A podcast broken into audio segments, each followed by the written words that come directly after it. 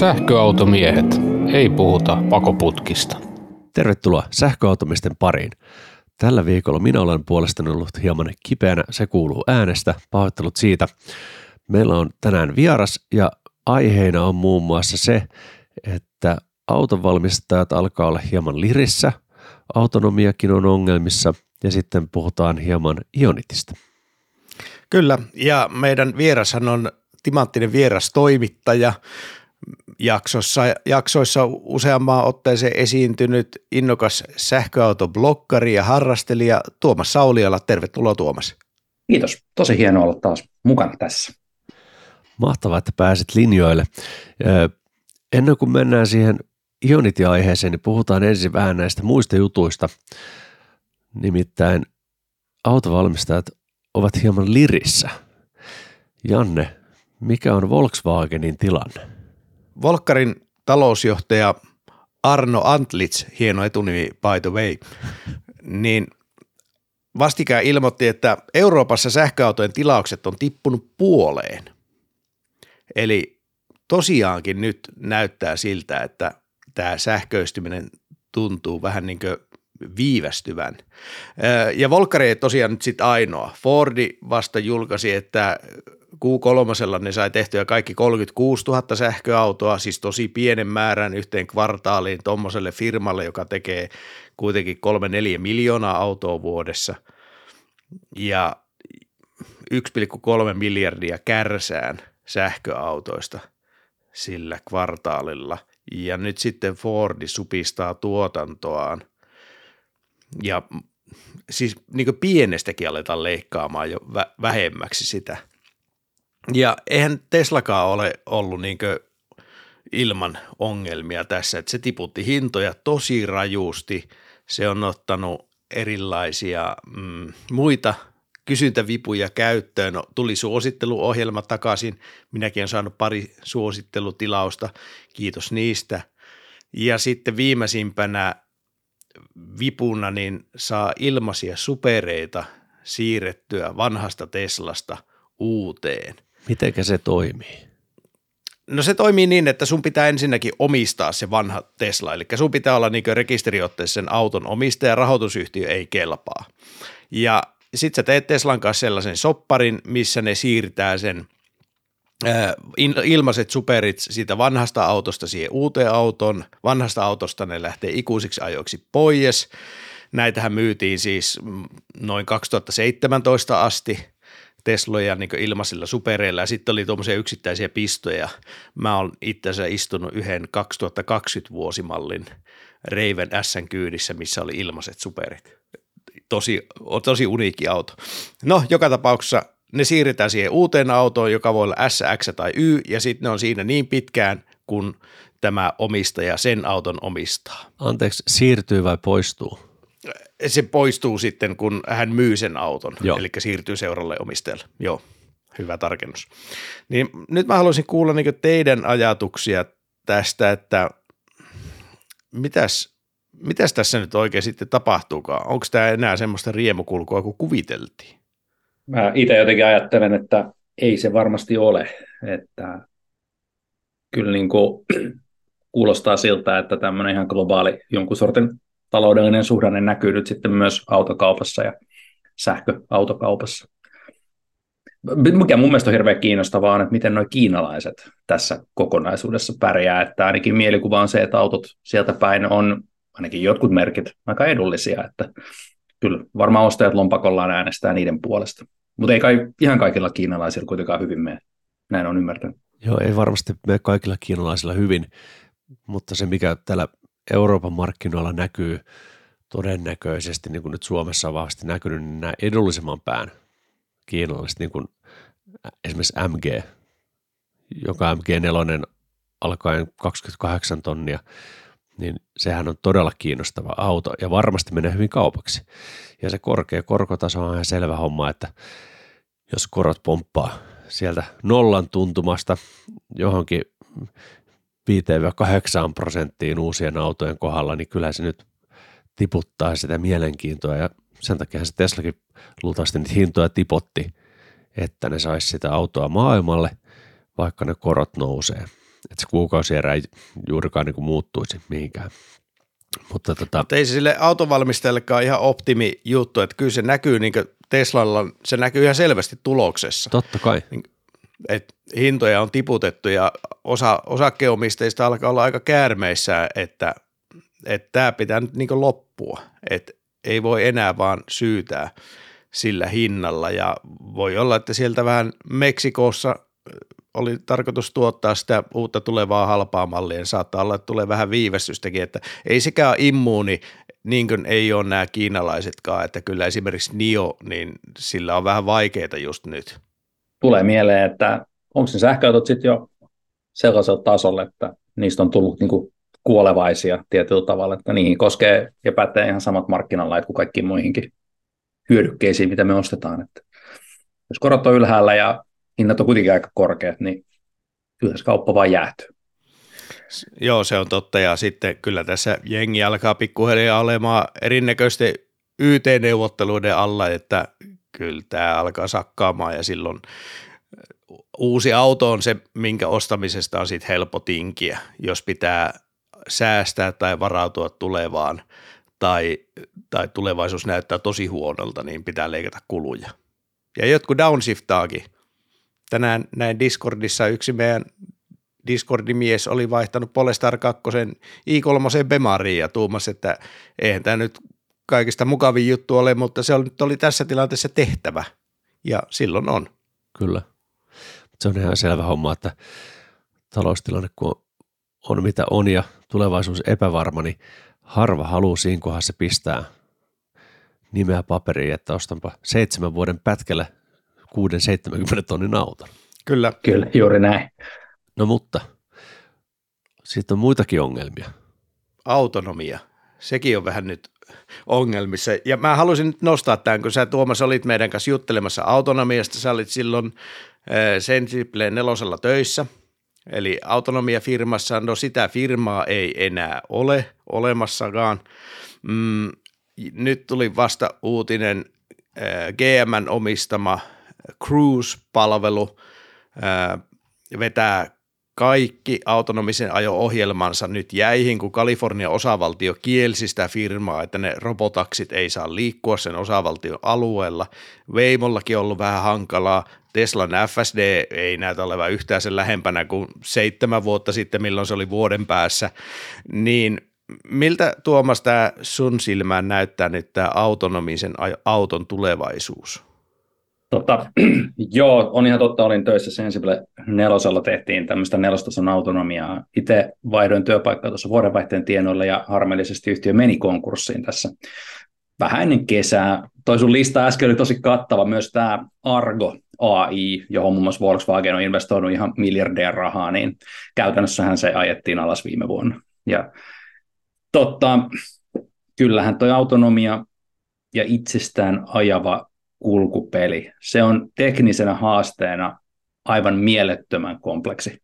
Ja liikenneympäristö kaikkine niine yllätyksineen, mitä se voi meille tarjoilla, mukaan lukien vaikkapa sää, ihan jo lähtien perusasioista, on niin vaikea, että, että sen järkevän liiketoiminnan kehittäminen siihen ympäristöön sillä tavalla, että se liiketoiminta sietäisi ne kustannukset, mitä se autonomia tuo ja mitä se mieletön tuotekehityskustannus on, niin mä luulen, että se on se, se, on se kokonaisuus, mihin ei oikein sit lopulta ollut. Ei meillä eikä muuallakaan löydetty ratkaisua. Että autonomia sinänsä varmaan tulee niin kuin jollain tavalla johonkin joskus, mutta mä itse uskon, että, että tota, vähän mitä ehkä Sensible nelosellakin ajateltiin siinä, siinä yhdessä vaiheessa, että tämmöinen niin kuin suljetun alueen, missä voidaan niin kuin lähteä siitä olettamuksesta, että siellä on vain niin kuin sellaisia tahoja siellä alueella, jotka on koulutettuja, jotka osaa toimia itsestään liikkuvien kulkupelien kanssa, niin siellä autonomia varmasti voisi toimia, että niin kuin logistiikkahubeissa siirtämässä sitten vaikka niitä puoliperävaunuja paikasta toiseen tai jotain muuta, kontteja tai tämmöistä. Ja sitten se autonomia laajenee sillä tavalla, puhutaan matalamman tason autonomiasta, että se ihmiskuski edelleen on siellä ratissa ja, ja on ehkä juridisesti loppuun asti vastuussa siitä ajoneuvon niin kuin liikehdinnästä, mutta Esimerkiksi Mersullahan me ollaan saatu nähdä näitä aitoja kolmostason autonomioita, missä se kuski oikeasti voi joissain tietyissä aika kapeissa olosuhteissa luopua, niin kuin, niin kuin se ei tarvitse enää katsoa vaikka tietä edes. Et autonomisen ajamisen sovellukset etenee tuonne kuskin apujärjestelmiin. Sinne mä uskon, että se menee ja siitä. Sitten me voidaan nauttia yhä kehittyneemmistä vaikka tämmöisistä niin kuin mukautuvista vakionopeuden säätämistä, jotka ehkä osaisi kohta tulkita vaikka liikennevaloja tai, tai nousta, nousta sieltä moottoritieltä oikeasti liittymään ylös tai jotain tällaista. Eli pikkuaskeleita, ei sitä isoa vallankumousta? En, en usko, että sellaista isoa vallankumousta tulee, että, että vaikkapa ne Teslan F S D-varustelut autot, että ne oikeasti olisi autonomisia joku päivä, niin mun mielestä se hetki on, mun mielestä sanoit se hyvin, että se on nyt ihan yhtä kaukana kuin seitsemän vuotta sitten. Ei, en mä näe mitään sellaista mun ympärillä, että se oikeasti toteutuisi. Antti, onko ajatuksia? No mä katselin tuossa vähän aikaa sitten YouTubesta näitä uusimpia videoita, kun se F S D ajeli itsekseen, tai F S D Tesla ajeli siellä Kaliforniassa itsekseen menemään, ja tota, pääsääntöisesti se oli melko vakuuttava, mutta kyllä niissä silti tulee niitä tilanteita, että siihen pitää puuttua ja se on semmoinen optimiympäristö varmastikin se Kalifornia, että siellä on hyvät sääolosuhteet, siellä on paljon autoja, siellä voidaan opettaa niitä autoista järjestelmää tuntemaan ne paikat, mutta sitten kun tulee tänne Pohjolan perukoille tai miksei vaikka jonnekin Kanadaakin, missä ne sääolot on vähän erilaista. Tästä on aika monta kertaa ollut puhetta, niin kyllä se aika vaikeaa on nähdä, että se homma ihan oikeasti toimisi tässä lähivuosina. Olisi se hienoa, mutta en mä nyt kyllä oikein jaksa uskoa siihen. Mä, mä kovasti toivon edelleen. Mä toivon, että se auto hoitaisi ne kaksi funktiota, mitä varten mä sitä autonomiaa tarvitsen. Eli yksi ajamaan Oulu-Jyväskylän välin, joka sanoo, että äh, minä ajan itse autolla, autoilu on maailman parasta, niin autoilu on tosi hienoa, mutta Oulu-Jyväskylän väli ei ole maailman hienon pätkä. Ja sitten toinen on tämä baarista kotiin keissi, että se auto hakisi mut ja veisi. Niin, niin nämä kaksi. Nämä kun tulee, niin mä oon jo onnellinen mies. Mutta ehkä me tämä autonomia jätetään tähän ja odotellaan ja toivotaan, että joku tekee sen ison loikan kuitenkin. Autonomiasta voisi sen verran sanoa, että pieni valopilkku siellä mun mielestä on, eli, eli tota Mobileye, joka on, toimittaa muun muassa ihan, ihan henkilöautojenkin A D A S-järjestelmiä, niin heillä on alkanut Norjassa uusi pilotti.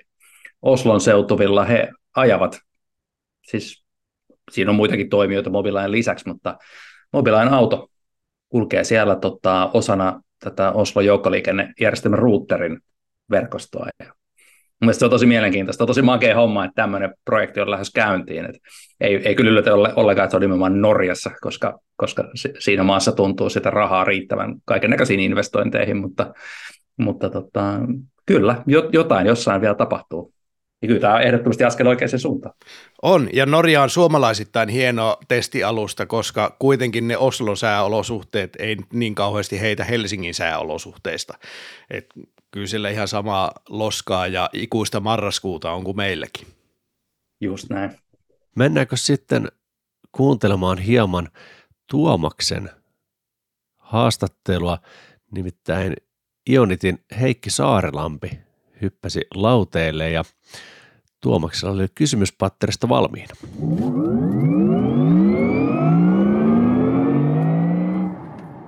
Kuka sä, Heikki, olet ja mitä sä oikeastaan teet ja mikä tämä Ionity on? Joo, kiitos kutsusta tähän podiin ja oikein mukava päästä juttelemaan latausaiheista. Mun nimi on tosiaan Heikki Saarilampi ja on toiminut toukokuusta saakka Ionitilla rollout managerin tehtävissä. Vastaan käytännössä Ionitin latausasemien rakennuttamisesta Suomessa. Lisäksi kartotaan uusia latausasemopaikkoja ja vastaan niihin liittyvistä sopimuksista. Teen sitten myös verkostostrategiaa Suomen osalta ja aika paljon erilaista sidosryhmäyhteistyötä, sillä olen tällä hetkellä Ionitin ainoana täysaikaisena työntekijänä Suomessa. Latausliiketoiminnan parissa Mä oon toivinut noin viitisen vuotta, toimin pitkään K-latauksen latausverkostosta vastaavana projektipäällikkönä, jonka jälkeen siirryin Helenille, jossa vastasin heidän julkisesta latausliiketoiminnasta ennen kuin siirryin nykyisen työnantajan palvelukseen Ionitylle. Toi on tosi hieno historia. Sä oot ollut niin kuin, tää on jo kolmas niin kuin suurtehon latausta isossa mittakaavassa tarjoava yhtiö. Mä väitän, että Suomessa ei varmaan kovin montaa toista ihmistä ole, joka on toiminut jo kolmella toi, niin kuin firmalla tällaisella toimialalla. Mikä sun oma autoilutarina, autoiluhistoria on? Mä veikkaan, että sä ajat sähköautolla. Mehän ei tsekattu tätä etukäteen. Tota, kerro vähän sun kokemuksia sähköautoista. Mikä auto sulla muuten on ja missä sä lataat yleensä, kun sä lataat? Joo, tää pitää paikkaansa. Totta kai on itsekin sähköautoilija ja ollut sitä jo useamman vuoden ajan. Ja aikaisemmin olen ajanut Volkswagen-konserni sähköautoilla, I D kolme, I D neljä, ja tällä hetkellä mulla on käytössä Tesla Model Y Long Range. Aika paljon tulee matkustettua työn puolesta ja vuodessa kertyy mittariin runsaasti kilometrejä, että tuommoinen neljäkymmentä neljäkymmentäviisituhatta kilsaa tulee vuodessa ajettua.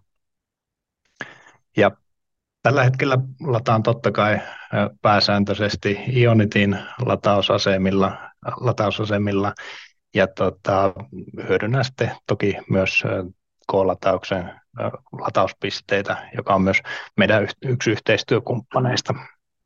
Mikä tämä Ionity siis lopulta on? Mä en tainnut sitä päästä sua vielä vastaan. Joo, eli Ionityhan on saksalainen yritys, jonka omistaa isot autonvalmistajat B M W, Ford, Hyundai Group, Mersu, Volkswagen, Audi ja Porsche.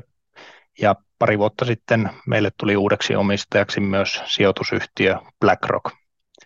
Ja Ionityllä meillä on tällä hetkellä Euroopan laajuisesti yli viisisataaneljäkymmentä latausasemaa, joissa on lähes kaksituhattayhdeksänsataa latauspistettä. Ja laitetaan yrityksenä tällä hetkellä todella paljon paukkuja tämän latausverkoston kasvattamiseen. Ja siitä kertoo muun muassa se, että meillä oli sata latausasemaa parhaillaan rakenteilla ympäri Euroopan. Ja tällä hetkellä meillä on tavoitteena, että meillä olisi yli seitsemäntuhatta latauspisteen verkosto vuoteen kaksituhattakaksikymmentäviisi mennessä. Ja Suomen osalta tällä me ollaan toimittu vuodesta kaksituhattayhdeksäntoista saakka, jolloin tänne rakennettiin ensimmäiset kolme suurteholatausasemaa Lahteen, Hämeenlinnaan ja Paimioon. Tämän vuoden aikana me ollaan laajennettu näitä vanhempia latausasemia kahdesta latauspisteestä kuuteen, ja tämän lisäksi me ollaan avattu viisi uutta latausasemaa kuluvan vuoden aikana Ouluun, Kotkaan, Mikkeliin, Vaskikelloon, Pyhäjärvellä sekä viimeisimpänä Palokan kauppakeskukseen Jyväskylässä. Mun mielestä toi Ionity on todella kiinnostava latausverkko. Mä vertaan sitä toiseen hyvin suureen toimijan Tesla Superchargeriin, niin te olette oikeastaan mun tietääkseni ainoat tämmöiset lataustoimijat, jotka on brändännyt sen latausasemansa samanlaiseksi kansainvälisesti niin kuin koko Euroopan laajuudelta. Ja, ja tota, se on mun mielestä niin kuin hieno teko. Se on semmoinen asia, mikä niin kuin auttaa sitä autoilijaa tosi paljon. Siellä on aina niin kuin samannäköinen valkoinen tolppa, jos on se jo ehkä violetti valo ylhäällä, sit vähän tilanteesta riippuen. Niin se on niin kuin mun mielestä se Ionitin semmoinen tietty suurin lupaus siinä, että, että ei tarvi arvailla, että minkä näköinen pömpeli, minkä värisissä teippauksissa. Tietää kyllä, että minkälainen se pömpeli on. Kyllä, ja tästä ollaan saatu todella paljon positiivista asiakaspalautetta, että meidän latausasemat on hyvin tunnistettavia siellä kauppojen ja liikenneasemien yhteydessä, ja huolimatta siitä, onko kohde Etelä-Euroopassa vai Suomessa, niin tietää, tietää kyllä, että mikä on Ionitin latausasema. Kyllä. Teillä on nyt nämä uudet asemat ja, ja nämä mainitsemassa kolme vanhaa, niin niillä on kaikilla siis kuusi latauspistettä tai latauspaikkaa. Pystytkö vähän avaamaan sitä prosessia, että kuinka te päädytte, mistä, mistä niin kuin, minkälaisen prosessin seurauksena syntyy nämä lataussijainnit, mainitsit tuossa muun muassa Oulua ja, ja Vaskikelloa, ja sitten toisaalta, miten, miten päädytään just siihen kuuteen, ei vaikka neljään tai kahdeksaan tai kymmeneen latauspaikkaan per per latausase? Joo, tässä vaiheessa meillä on tavoitteena kattaa Suomen valtatieverkosto noin sata–sata kuusikymmentä kilometrin etäisyyksillä toisistaan. Ja tämä antaa semmoisen ison kehyksen meidän kohteiden etsimiselle. Sitten me tehdään tiivistä yhteistyötä muun muassa Keskon kanssa, ja monihan meidän asemapaikoista sijaitseekin Kesko-kauppapaikoissa. Tämä määrittää osaltaan sijainteja. Toki tehdään latausasemia jonkin verran myös muihin kohteisiin, ja näistä nyt esimerkkinä tämä jo aikaisemmin mainittu Vaskikello Pyhäjärvellä ja Kajaaniin tuleva uusi latausasema. Meidän kohteet, nehän sijaitsee tosiaan pääsääntöisesti valtateiden välittömässä läheisyydessä ja tyypillisesti sellaisia, mistä löytyy sitten päivittäistavarakaupan, kahvila- ja ravintolapalveluita kattavilla aukioloajoilla. Sitten taas kun mietitään latausaseman kokoa, niin muuntamo ja sähköliittymän koko määrittää hyvin pitkälti sen, montako latauspistettä voidaan asentaa kohteelle ilman, että yksittäisen latauspisteen tehoa joudutaan rajoittamaan silloin, kun kaikki latauspisteet on käytössä. Tällä hetkellä ollaan tehty tyypillisesti kuuden latauspisteen latausasemia, mutta mikään ei poissulje sitä, että jatkossa tehdään isompiakin toteutuksia. Mutta nyt ollaan lähdetty liikkeelle näillä kuuden latauspisteen toteutuksilla. Hyvä homma. Toi on sähköautoilijalle tietysti varsinkin tärkeää, noi latausaseman ympärillä olevat palvelut. Niin kuin just, lähdetään nyt ihan vaikka vessasta ja roskiksesta, mutta sitten vaikka kahvikuppia ja ruokaa, sitten varmaan ne seuraavat, mitä varmaan tyypillinen autoilija voisi vois haluta, tai mitä se kaipaa, kun se lataamaan tulee. Kyllä, joo. Nyt tota, Ionityhän, tehän ette itse rakenna teidän latausrautaa. Teillä ei ole Ionity-tehdasta jossain päin Saksaa tai Ranskaa, vaan, vaan tota, teillä on erilaisia toimittajia. Mä luin tämmöisen, tämmöisen puolalaisen Ekoenergetyka-nimisen firman lehdistötiedotteen, jossa he kertovat, että he lähtee Ionitin kanssa yhteistyöhön. Haluatko paljastaa, että onko nämä Suomen uudet Ionity-asemat nyt sitten Ekoenergetykan tuottamia laitoksia? Joo, mehän käytetään Euroopassa usean eri laitevalmistajan laitteita tällä hetkellä.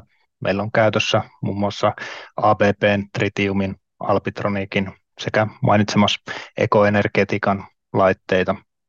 Ja Suomessa me käytetään uusissa kohteissa toistaiseksi ekoenergetiikan laitteita. Mä ite, ite on ladannutkin jo tällaisella laitteella ja ainakin ne kerrat, kun mä oon itse ollut paikan päällä, niin sähköä on tullut, eli todistetusti se toimii, ainakin omalta osaltani toimii. Yksi, mitä itse mietin, että mikä aina välttämättä ei ole toiminut, varsinkin näissä aikaisemmissa kaksituhattayhdeksäntoista asennetuissa järjestelmissä, on se, se kaapelihallinta, eli se, se kaapelihan roikkuu sellaisesta vähän niin kuin vaijerista, ja sitten kun mä lähden kiskoon sitä vaijeria niin kuin mun, tai sitä kaapelia sinne mun auton luokse, niin ajoittain siellä on vähän ehkä laatuhaasteita sen, sen tota, kaapelihallinnan ja toisaalta myös raudan kanssa. Onko tämä laatu, minkälainen asia se teille on? Pyrittekö te parantaa sitä ja onko, onko toiveita, että uudet, uudet latauslaitteet on paremmin käytettävissä kuin aikaisemmin? Joo, vanhemmilla saiteilla meillä oli alkuun jonkin verran haasteita näiden mainitsemissa kaapelikannattimien kanssa. Me ollaan päivitetty näitä uusiin malleihin Suomessakin ja ne toimii kyllä huomattavasti luotettavammin tällä hetkellä. Ja näissä uusissa latausasemissa on myös tämä huomattavasti parempi kaapelihallintajärjestelmä, eli se ra- ongelma on ratkaistu näiltä osin. Sitten kun mainitsit muuten latausasemien luotettavuudesta, niin kyllä meillä oli alkuvaiheessa ongelmia niin laturin raudan kuin softankin puolella, kun aloitettiin liiketoimintaa täällä Suomessa. Mutta me ollaan kuitenkin onnistuttu parantaa käytettävyyttä ja huollon tasoa merkittävästi tässä vuosien varrella. Tuossa hetki sitten katoin ensimmäisten kolmen latausaseman käytettävyyslukuja vuodelta kaksikymmentä ja vertasin näitä tähän vuoteen. Ja siellä tota, kolme vuotta sitten laturit on ollut keskimäärin kahdeksankymmentäviisi prosenttia ajasta asiakkaiden käytettävissä ja tämä luku on saatu nyt nostettua reilusti ja ollaan nyt luokassa yli yhdeksänkymmentäkuusi prosenttia. Upea parannus. Tietysti autoilija haluaa sata prosenttia, mutta, mutta tota, realismi ja rehellisyys lienee se, että sinne me nyt ei koskaan tulla pääsee, mutta upea, upea kuulla, että suunta on ylöspäin. Ainakin, ainakin omalta osaltani voin sanoa, että havainto on ollut tämä, tämä tota, laadun parannus. Tota, yksi Ionitin semmoinen ihan keskeinen lupaus, mikä oli varsinkin kaksituhattayhdeksäntoista mun mielestä aivan niin kuin valtava lupaus, oli tämä kolmesataaviisikymmentä kilowatin latausteho.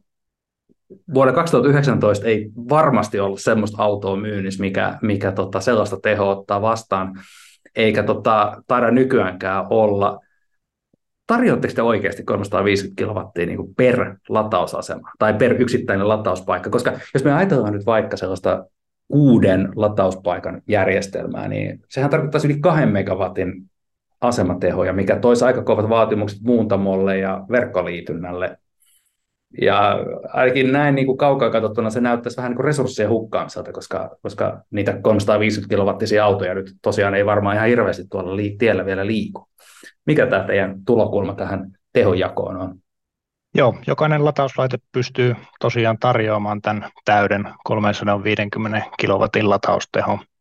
Mutta sitten jos ajatellaan sellaista tilannetta, että kaikki meidän latausasemalla olevat latauspisteet olisi käytössä ja jokainen siellä oleva auto pyytäisi täyttä kolmesataaviisikymmentä kilowattia, niin tällöin meidän muuntamo ja sähköliittymän koko voivat toki rajoittaa sitten tämän latausaseman kokonaistehoa. Ja tässäkin tilanteessa me pystytään kuitenkin tarjoamaan jokaiselle autolle vähintään se kahdensadan kilowatin latausteho. Ja meidän tulokulma tähän on ollut, että me halutaan varautua näihin lataustehojen kasvuun, eli tässä ollaan nähty jo viime vuosienkin aikana, että autojen maksimilataustehot ovat nousussa ja me ollaan valmistauduttu tähän jo alusta saakka. Ionitin sosiaalista mediaa seuraavathan tietävätkin jo, että Rimac-merkkinen superauto tuolta Kroatian suunnalta niin onkin jo tehnyt, tehnyt tuota turneita Ionitin verkossa. Ja, ja se nyt varmaan sitä ainakin hyötyy tästä isosta lataustehosta. Yksi, yksi semmoinen asia, joka, toinen, joka liittyy Ionitiin, tietääkseni ainoastaan Ionitiin eikä mihinkään muuhun yleiseen avoimeen latausjärjestelmään, on asia nimeltä Plug and Charge, joka mun tietääkseni on ollut aika pitkissä kantimissa jo muutaman vuoden. Mutta nyt se vihdoin on ainakin joillain autoilla käytettävissä Ionity-asemilla. Mikä on Plug and Charge ja miksi jonkun tai kenenkään autoilijan pitäisi olla kiinnostunut Plug and Chargeista? Plug and Chargeissa on yksinkertaisimmillaan kyse siitä, että autoilija ei tarvitse tunnistautua laturilla esimerkiksi mobiiliäppiä tai täkiä käyttäen, vaan se itse auto hoitaa tunnistautumisen sun puolesta.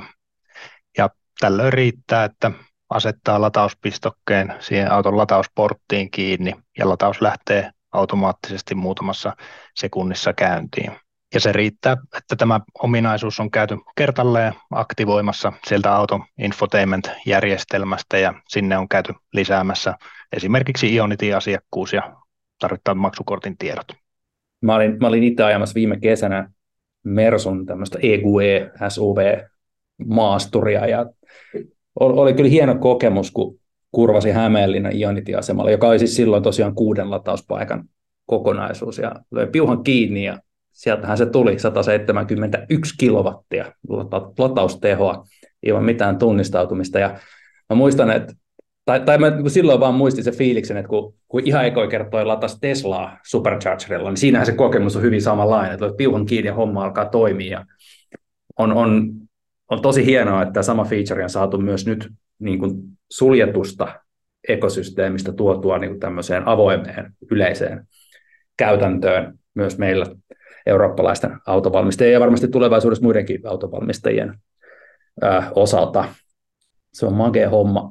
Minkälaista palautetta te olette saaneet Plug and Chargelta asiakkaista, asiakkaita tästä niin kuin Plug and Chargesta? Joo, tämä ominaisuus on kyllä otettu todella hyvin vastaan meidän asiakkaiden keskuudessa ja itse on kuullut ainoastaan positiivista palautetta tähän liittyen ja ominaisuus on kyllä toiminut oikein hyvin meidän latureilla. Toinen semmoinen ehkä Ionitiin liittyvä asia on, on näiden omistajien, siis muun muassa B M W, Mersun, mitä niitä onkaan, niin heillähän on omia lataus tämmöisiä palveluja, vaikka Mersulla M E, Mercedes M E ja tämmöistä. Osaatko sanoa, miten iso osa autoilijoista oikeastaan käyttää näitä brändien omia latausverkkoja versus, versus sitten ehkä jotain muita ratkaisuja?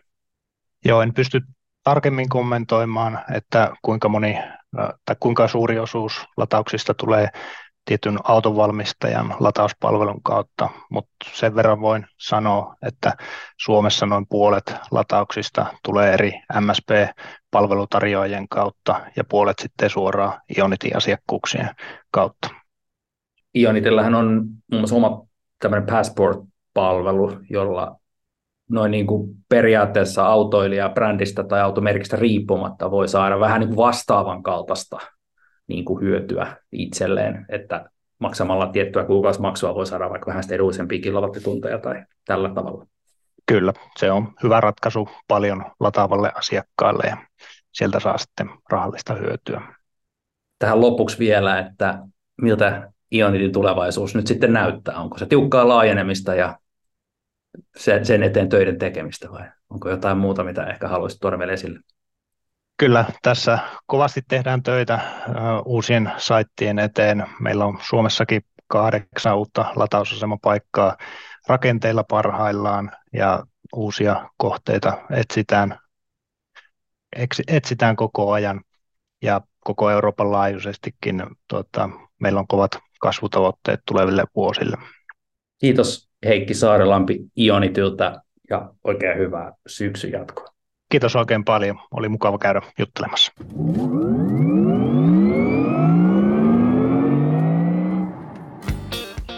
Janne Pohjantähdeltä moro. Varmasti kilpailukykyiset vakuutukset sähköautosi, kotisi, lemmikkisi, läheistesi ja sinun itsesi turvaksi.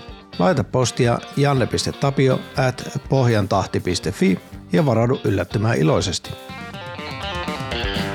Laturille piste shopista koodilla sähköautomiehet kymmenen euron lisäalennus latauslaitteisiin ja kaapeleihin. Nyt Platinetin yksitoista kilowatin latauslaite kaksisataayhdeksänkymmentäviisi euroa. Laturille piste shop. Laturille piste shop.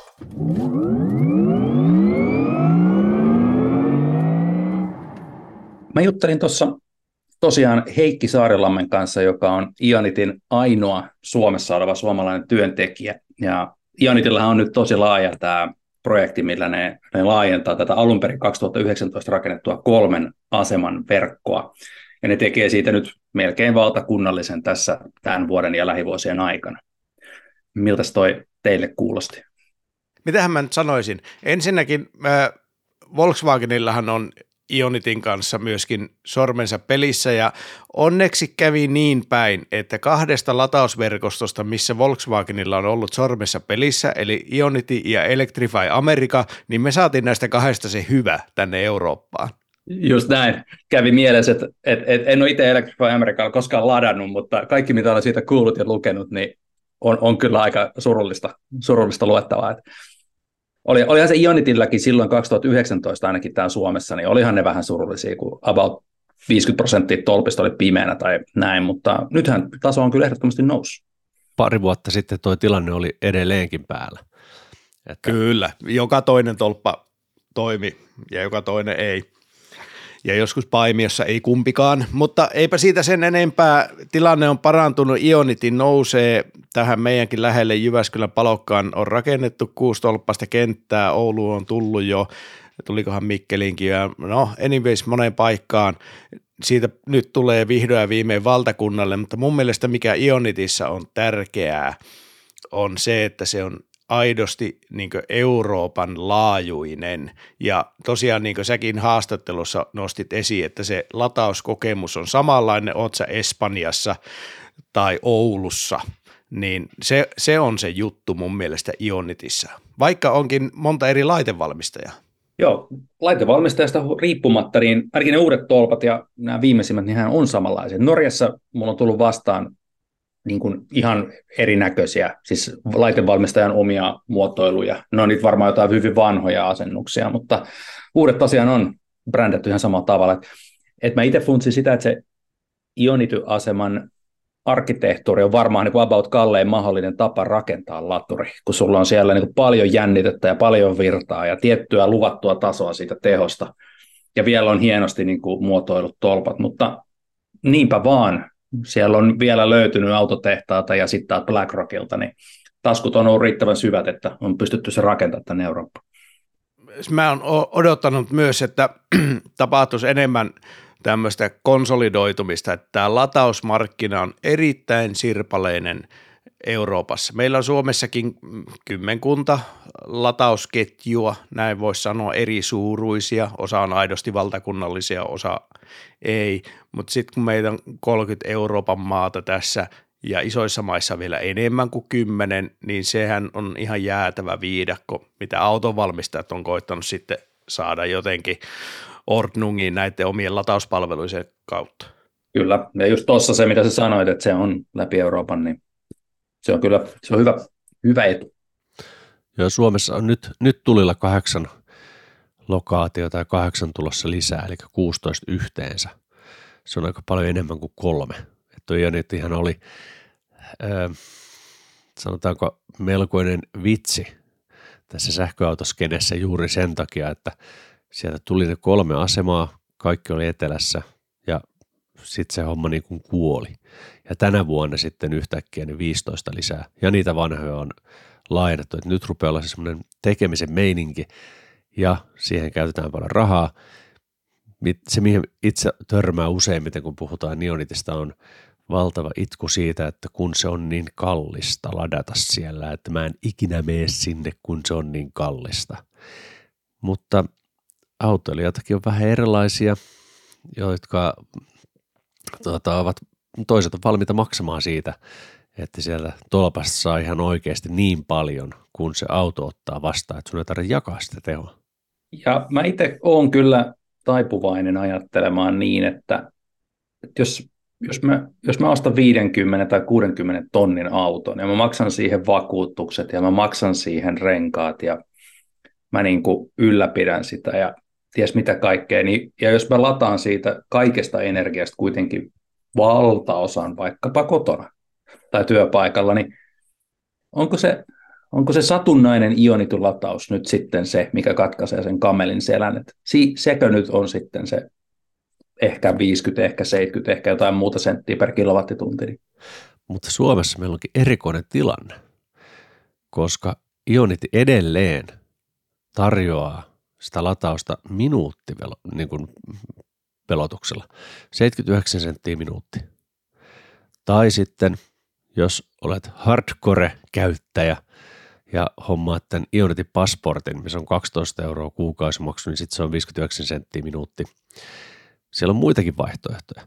Mutta jos nyt aloitetaan tuosta seitsemänkymmentäyhdeksän senttiä minuutti, niin onko se loppujen lopuksi paha oletuksena, että sulla on auto, joka osaa ottaa kovaa tehoa vastaan? Niin, jos latauksen keskiteho on sata kaksikymmentä kilowattia, niin tuo on kolmekymmentäyhdeksän pilkku viisi senttiä kilowattitunti. Mun mielestä ihan markkinahintaista. Niin. Puhumattakaan siitä, että jos sulla sattuu olemaan joku kahdeksansadan voltin auto, joka riipaisee sataviisikymmentä kilowattia vielä niin kuin se kuusikymmentä seitsemänkymmentä prosentissa, niin tuo on aika halpaa. Ei se ole minusta niin kuin kallista. Ja sitten mä vähän luokittelen nämä meidän Suomen latausverkostot niin kuin kolmeen kategoriaan. Et meillä on semmoisia, mä en tiedä mikä on semmoinen, ei niin ilkeä sana, mutta sanotaanko, että semmoisia alemman palvelutason verkostoja, kuten vaikka Lidl tai Motonet on mun mielestä tällaisia.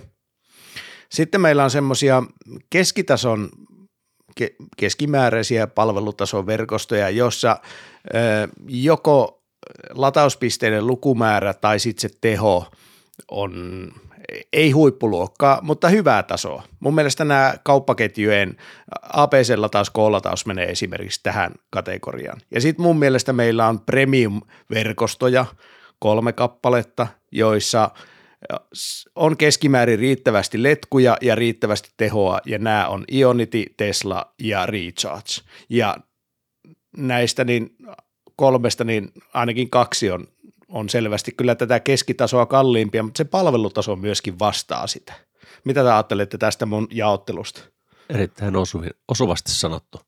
Erittäin osuva. Liiketoiminnan näkökulmasta, kun tuota katsoo, niin onhan näillä niin kuin eri yleisetkin tietyllä tavalla. Että jos katsoo näiden isojen kauppajättien ketjuja, niin voisin ajatella, että heillä varmaan ei ole intresseissäkään tarjota sitä ihan ylintä lataustehoa, koska he haluaa, että asiakas tulee käymään siinä kaupassa. Että se on niin kuin, totta kai se on osa sitä kokonaiskonseptia. Sitten jos katsotaan just, vaikka nyt tulee mieleen varsinkin Tesla ja tämä Ionity, niin heidän lupaushan on se, että iso teho. Kyllä. Sulle. Ja sen verran vielä korjaan tuota äskeistä ennen kuin joku ristiinnaulitsee, mutta Neste on kovaa vauhtia menossa siihen premium-kategoriaan, kunhan saa sitä verkostoa laajemmaksi. Eli siellä on lyöty paukkuja siihen, millaisia ne kentät niin teknisesti on, eli paljon letkuja, paljon tehoa, niin, niin, niin matkaa tekeville nimenomaan, kun taas sitten tosiaan, jos ihminen menee kauppaan, niin vaatimustaso voi olla vähän pienempi. Hyvä lisäys. Kyllä. Mutta Ionity kuuluu tähän premiumiin todellakin. Kyllä, ehdottomasti, varsinkin kun saavat niitä latauspaikkoja vielä lisää avattua, ne kaikki kuusitoista. Niin. Joo. No mitä sitten toi muuten tuo hinnoittelu? Onko Janne tietoinen, mitä muita tapoja tai operaattoreita sä voit käyttää siihen, että sä voit Ionitylla ladata? No Ellihän oli suomalaisten suosikki tuossa jonkin aikaa, mutta nykyään ei taida Ellikään olla enää niin houkutteleva. Sä olet, Antti, Ellin asiantuntija parempi kuin minä. No en mä sanoisi asiantuntija, mutta olen nyt hieman perehtynyt tähän asiaan. Mulla on vielä vanha soppari, joka on toukokuun loppuun asti kaksikymmentäneljä voimassa ja sillä mä lataan Ionitilla kolmekymmentäviisi senttiä minuutti. Mutta kun sä teet nyt uuden sopimuksen, Elli Drive Highway-paketti, viisitoista euroa kuukaudessa, niin Ionitilla se on viisikymmentä senttiä kilowattitunti. Se voi olla jopa kalliimpi kuin tuo ilman mitään sopimusta lataaminen, koska se on minuuttihintainen. Nimenomaan. Kyllä, jos sä pääset nopeasti isolla teholla lataamaan, niin joo, kyllä. Ja sitten Ellillä on nämä muut paketit, Drive City viisi euroa kuukaudessa tai Elli Drive Free, joka on nolla euroa kuukausimaksu. Niissä molemmissa se kilowattitunti maksaa seitsemänkymmentäyhdeksän senttiä. Eli Elli on pelannut itsensä ulos tästä Ionity-kentästä mun mielestä. Mutta se, mikä täällä on mielenkiintoinen, niin K-latauksella on seitsemänkymmentäyhdeksän senttiä minuuttia hinnoittelu, sama kuin Ionity Littellä. Aiemmin se oli muistaakseni yhdeksänkymmentäyhdeksän senttiä. Mä väittäisin, että se on ollut tuo sama.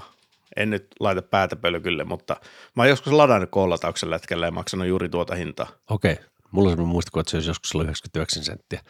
Mutta sitten tullaan tähän, mikä ihmisiltä monesti puuttuu tämä tieto sen takia, että automyyjät eivät välttämättä ole tehneet työtään hyvin.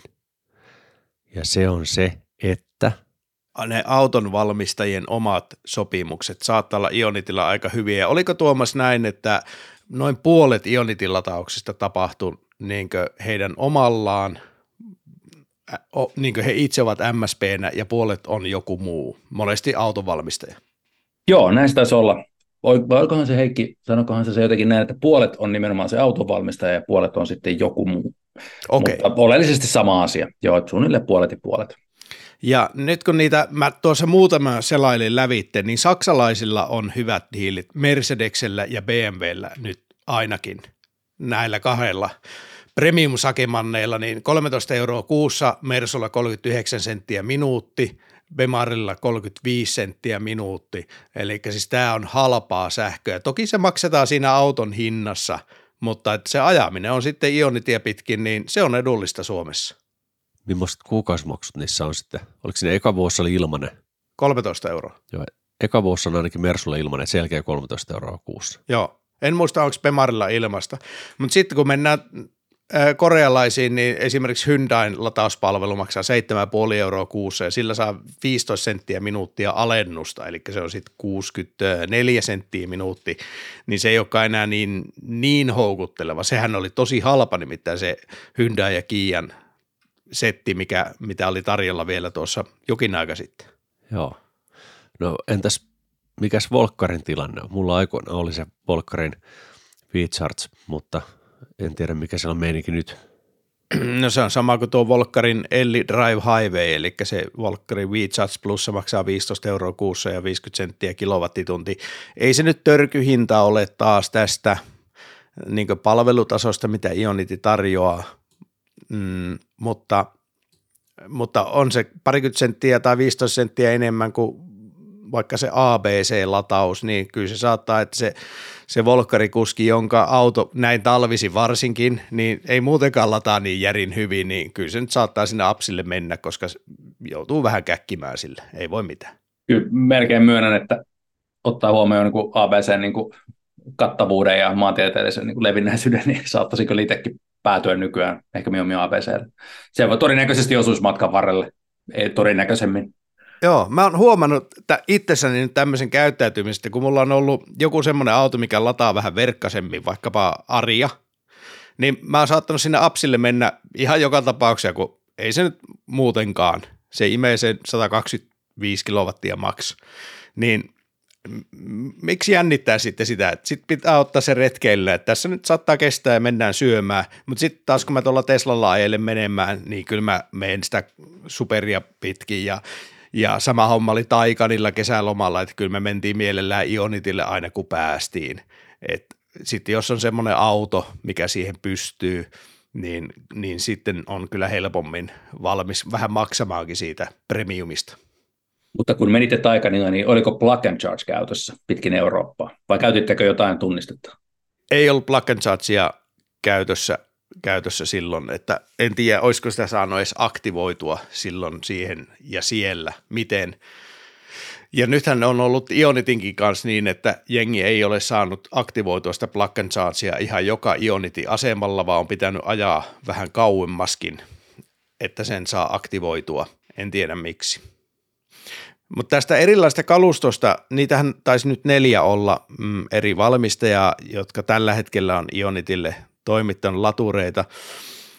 Tuli mieleen tuommoinen hassu ajatus siitä, että ihan vasta uutisoitiin, että Tesla möi latureitaan, eli V neljä-supereita brittiläiselle B P:lle. Ja tuli mukaan tähän niin kuin laturivalmistajamarkkinaan, niin olisipas mielenkiintoista nähdä joskus Teslan latureita, jossa Ionity-logo. Se oli mun mielestä todella mielenkiintoinen se Teslan uutinen, että ne alkaa myymään sitä latausrautaa. Se oli kyllä semmoinen hyvin teslamainen peliliike taas, mitä ei, niinku, ei ainakaan itse odottanut ollenkaan, että, että tommoseen lähtisivät. Tuli täysin puskista. Ei se oikein muuta voi sanoa. Ja toki ehdottomasti, niin kuin säkin nostit esiin, niin, niin olisi hienoa, että kotimaiset laturivalmistajat pääsis näihin isoihin tai isoille ää, ketjuille tarjoamaan rautaa, niin oli se sitten Kempower tai Enersense tai Plugitti, niin mahtava juttu, antaa mennä vaan, toivottavasti joku pystyy. Just näin. No mitäs sitten tota, toi raskas liikenne?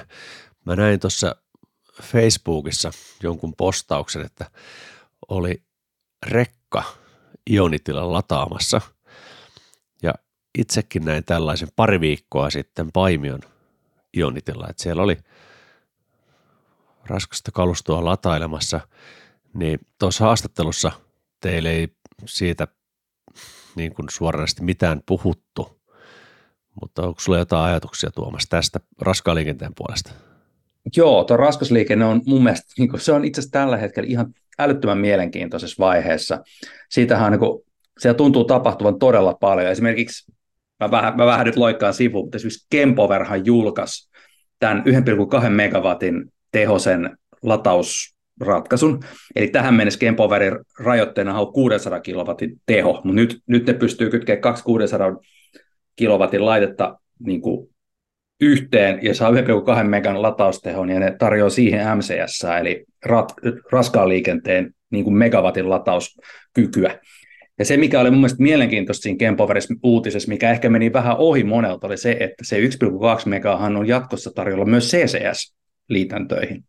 Eli toisin sanoen Kempoverin isoin lataushärveli ei olekaan enää kuusisataa, vaan se on tuhatkaksisataa kilowattia.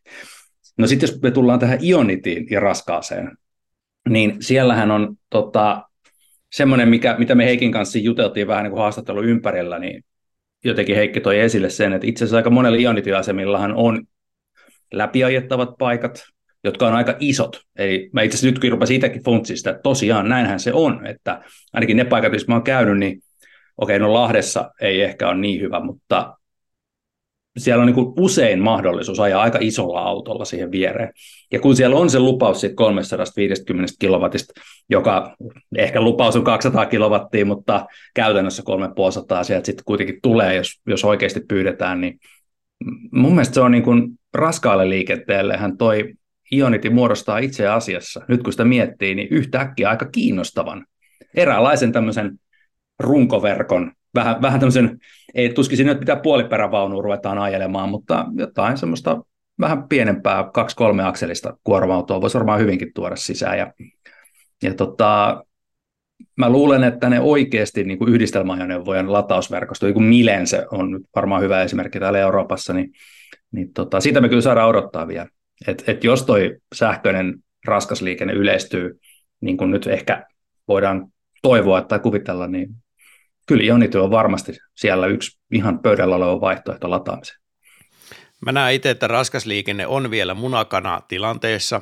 Ei ole oikein vielä autoja, ei ole oikein vielä latauskenttiä ja minusta on aika puolivillainen ratkaisu se, että niitä kuorma-autoja menee sinne henkilöautoille tarkoitetuille latauspaikoille, vaikka sinne mahtuisikin ja vaikka siellä olisikin tilaa. Mutta raskaassa liikenteessä sun pitää luottaa siihen, että se laturi on niin sanotusti saatavilla, että siinä ei just sillä hetkellä ole siinä kolmesataaviisikymmentä kilowatin tolpassa Dacia Spring kiinni imemässä seitsemäntoista kilowattia ja Springin omistaja on syömässä lehtipihviä siellä huoltoasemalla viisikymmentäkahdeksan minuuttia, niin, niin ei voi luottaa tähän ja tosiaan tarvii sitä pihatilaa. Mm, mä uskon, että tämä raskaan liikenteen laturiongelma ja munakana tämä ratkeaa pääosin julkisella rahalla, eli sillä tehdään se alkuloikka, mutta sitten Ionitin taustalla on valmistaja nyt tietysti Volkswagen-konserni etunenässä, joka tekee ja joka kovasti koittaa sähköistyä myös niin kuin raskaan liikenteen puolella ja siellä saattaa olla niin kuin ihan kaupallisia intohimoja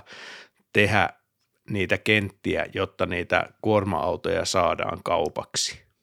Mä luulen, että sä oot ihan oikeassa tuossa, että se, siinä on sitä munakana ongelmaa. Ehkä mä itse ajattelen sen silleen, että, että jos meillä on se pienehkö kuljetusliike, joka toimii nyt paikallisesti, niin ne voisi ehkä tulla sitten siihen Ionitylle latailemaan. Vähän semmoinen puoliväliratkaisu jostain henkilöautoja oikeasti ison järjestäytyneen logistiikan väliltä. Ja sitten toisesta suunnasta kyllähän noi, ei ehkä meillä Suomessa, mutta varsinkin Norjassa ja varmaan Saksassa ja muualla on niinku sitä, että et on niitä oikeasti isoja latausasemia Ionityllä. kahdeksantoistakin tolppaa taitaa olla jossain.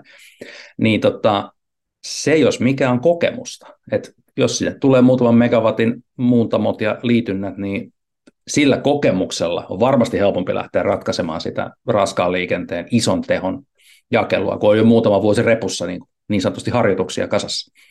Se on ihan totta, joo, ja varmasti on varteenotettava peluri tuohon, että nähtäväksi jää, ja sitten myöskin se, että kun Euroopassa on oikeasti isoja kuljetusfirmoja, ja nämä on sitten vähän pienempiä kuin se Heikin ja Pekan jakelufirma, missä on kaksi jakeluautoa, vaan semmoisia, missä on niin kuin satoja rekkoja. Vaikka joku D H L, sillä on ihan posketon määrä sitä raskasta kalustoa, niin nämä saattaa jossain vaiheessa niin kuin rakentaa ihan omiaan, ja nehän ei tiedä latauksesta yhtään mitään, eli ne haluaa sitten se ekspertiisi ostaa.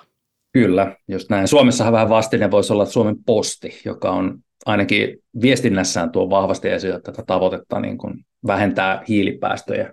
Ja heillähän tuntuu olevan agendalla testata sekä, sekä niin kuin sähköistä raskasta kalustoa, että myös vetykäyttöistä raskasta kalustoa. Ja no me kaikki, meillä on varmaan mielipide vedystä, mutta, joka ei ole ehkä hirveän niin kuin puoltava, mutta, mutta mä haluan ihailla sitä rohkeutta, millä lähdetään etenemään. Ja katsotaan nyt sitten. Totta, yksi kulma tuohon Ionityynhän on se, että joo, se tarjoaa hurjaa tehoa, joo, kolmesataaviisikymmentä kilowattia, mutta sitten itse asiassa yksi, yksi rajoitehan siellä on. Eli, eli tota, jännite kahdeksansataa volttia, hyvä, virta viisisataa ampeeria, hyvä, mutta esimerkiksi Volvo E X yhdeksänkymmentä, joka esiteltiin, tuotiin Suomessakin kylmätyypättäväksi, ei kovin kauan aikaa sitten, niin sehän itse asiassa lataa jo, oliko se yli kuusisataa ampeerilla. Ja Tesla-kuskithan on jo iät ajat tiennyt, että, että latausvirtaa voidaan ottaa enemmänkin kuin viisisataa ampeeria, eli Eli itse asiassa mun mielestä sekin on kiehtovaa tässä Ionity-kulmassa, että samaan aikaan kun Ionity niin kuin on se tehokkain ja kaunein, niin ei se itse asiassa olekaan se eniten virtaa ja sitä myöten eniten tehoa tarjoava latausjärjestelmä. Et jos me mennään katsomaan sitä tekniikkaa, niin totta kai Teslan superchargerit tarjoaa sitä virtaa enemmän, ja sitten Alpitronikilla taitaa olla se uusi neljäsataa, mikä tarjoaa myös sitten sen kuusisataa amperia.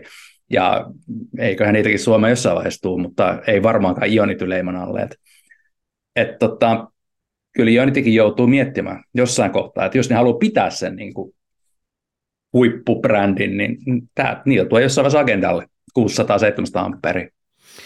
Varmasti tulee. Mä tuossa juttelin joitakin aikoja sitten erään, erään Kempowerin kaverin kanssa. Mä tiukkasin, että milloin teille tulee latureita, mikä antaa yli viisisataa amperia. Ja ei kuulemma ole ihan helppoa löytää liitin valmistajia, jotka niin kuin takaa, että se latausliitin kestää yli viisisataa, että kun se on se C C S kaksi-speksi, niin siihen speksiin on halunnut ne liitinvalmistajat sitten tehdä ja, ja mihin hintaan niitä taas sitten markkinoilla on.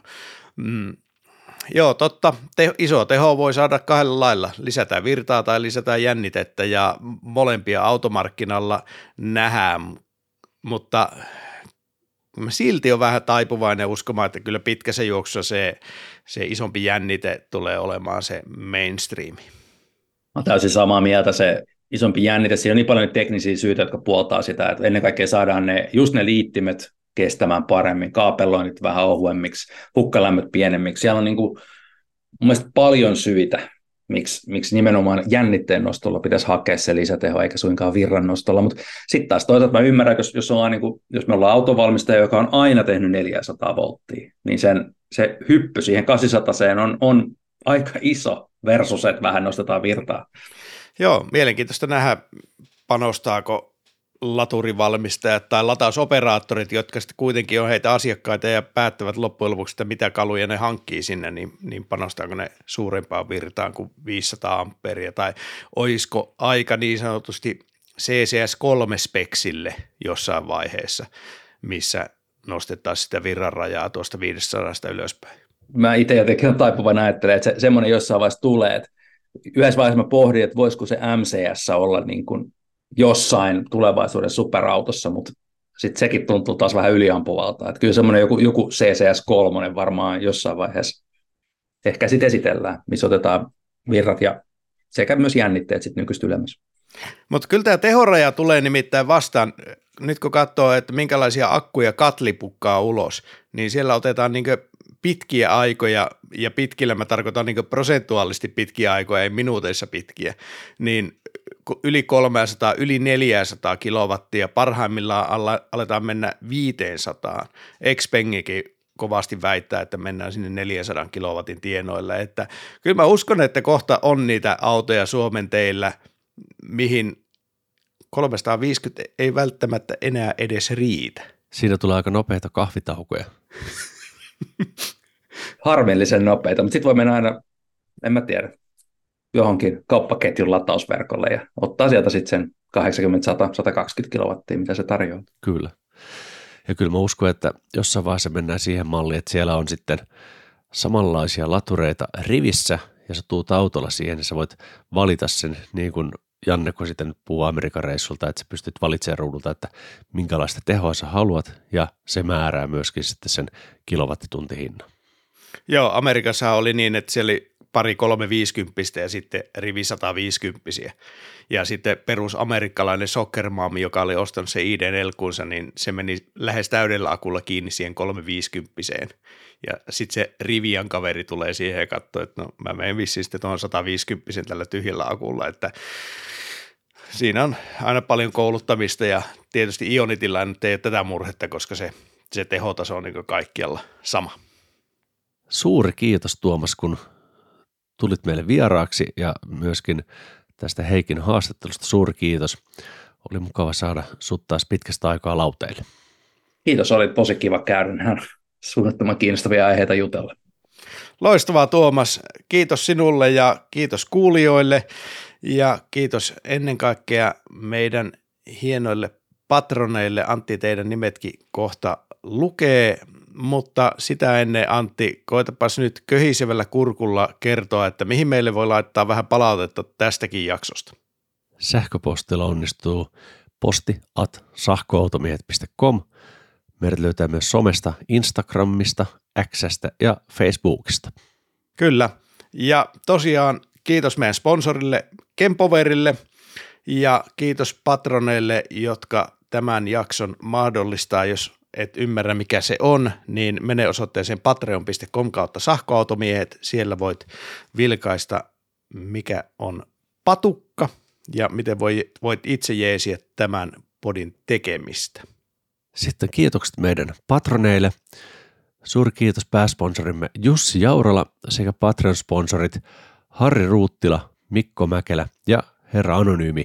Unohtamatta muita patroneita Antti Tuominen, Jimi Voutilainen, John Erik Sivula, Martti Saksala, Mika Käk, Anssi Alanampa, Antti Annala, Ari Hyvönen, Ari Laakso, Arttu Rantakoski, Aurinkosähkömies, Eräkettu, Harri Jokinen, Harri Kahra, Ilkka Rytkönen, Jani Sinimaa, Jere Kataja, Iska Druei, Jussi Hiatala, Kalle Holma, Kari Asikainen, Konsta Sappinen, Matti ja Heikki Eskola, Matti Jouhkimo, Miikka Karhuloma, Mika Keski-Heikkilä, Mika Reinikka, Mikko Kaltiokallio, Niko Anttila, Niko Ostrov, Odo, Olli Vähätalo, Oskar Karsson, Otso Lahti, Pertti Pääsky, Petteri Laaksonen, Sauli ja Samuli Jusliin, Teemu Hill, Teemu Lehtinen, Timo Välenoja, Vikke Niskanen, Ville Oila ja Jenni Eekolm. Kiitos.